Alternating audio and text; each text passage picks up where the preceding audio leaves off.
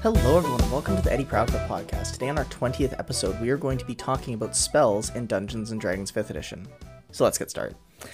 In the previous several episodes, we have been talking all about spells, how they work, how it works for different classes, the different parts of spells, the different mechanics and rules that we need to be aware of when we're using spells. And in today's episode, we're going to talk about the descriptions of spells and how this works in the game. We're also just going to talk about first level and higher spells in a general sense. And there's not really a good description or breakdown I can give you like I did with cantrips because unlike damage cantrips, spells that do damage are so widely different that it's not going to be as easy to pin them down and say, hey, this is how they kind of are all similar. They're not. They're all very different. There are some similarities. There are spells called area of effect spells where it affects a certain region defined in the spell, and everyone in there usually needs to make some sort of save or just takes damage. Uh, that's an aside. Uh, few episodes back in episode 16, I said that when you do a spell that does damage, it either is going to make you roll a spell attack or the opponents roll some kind of save.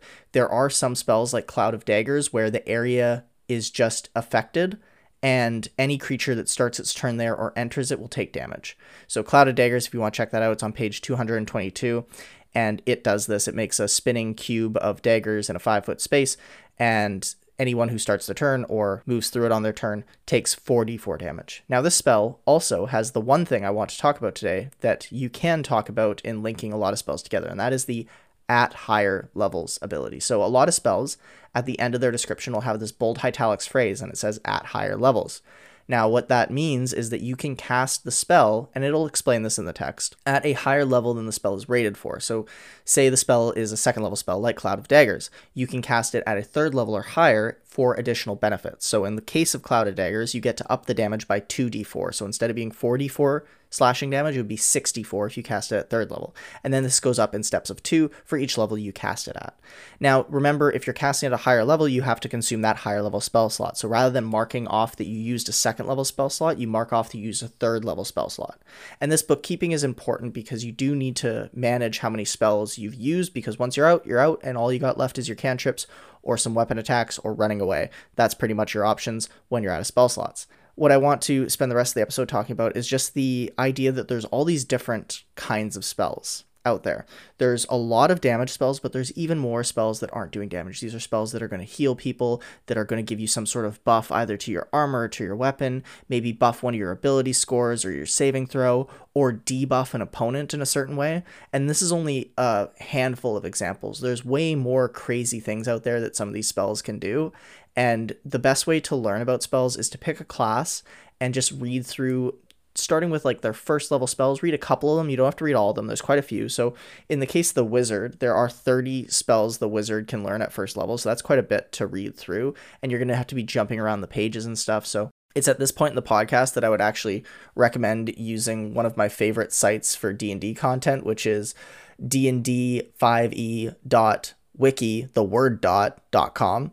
And on that website, they have all of the official material, but this comes with a big red X warning of there is unofficial material on this website too. So be careful if you go and look at this. Uh, if you see something that says UA, that stands for Unearthed Arcana, and it means that it's unofficial material. There's also Homebrew too, which is HB. So keep in mind that those come up too. They're usually labeled, but sometimes they're not. However, if you just want to read what people have come up with, it's also kind of cool to see that too. But just keep in mind the idea between official material and unofficial material, as there's a lot of homebrew stuff. Not that there's anything wrong with homebrew, it's just if you're making a character, your DM might not want certain homebrew things, which is a very valid and perfectly normal thing to adhere to in a campaign. So just keep that in mind. Back to spells though. So that's a great resource if you want to read spells pretty fast. But if we're back to the PHB, so I said there's 30 spells in the wizard spell list. Only 10 of those spells actually are damage spells, so a third of them, right? So you can already see that most of the spells are non-damage spells. So this is going to be things that are going to help us in a lot of different scenarios and in ways you would not have expected. So you'll read the spell and maybe you'll come up with a few scenarios, but maybe you'll be playing the game and this completely different scenario will come up. Some other event that you did not even consider and you have a spell and you think, "Oh, this is perfect for this."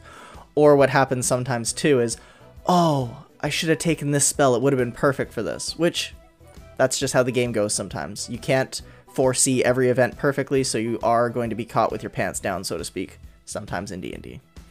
Okay, that is everything I want to talk about in today's episode. So thank you so much for listening to the Eddie Proudfoot podcast. If you enjoyed it, please follow us on Instagram, Spotify, or Twitter. And as always, may the gods have mercy on your soul.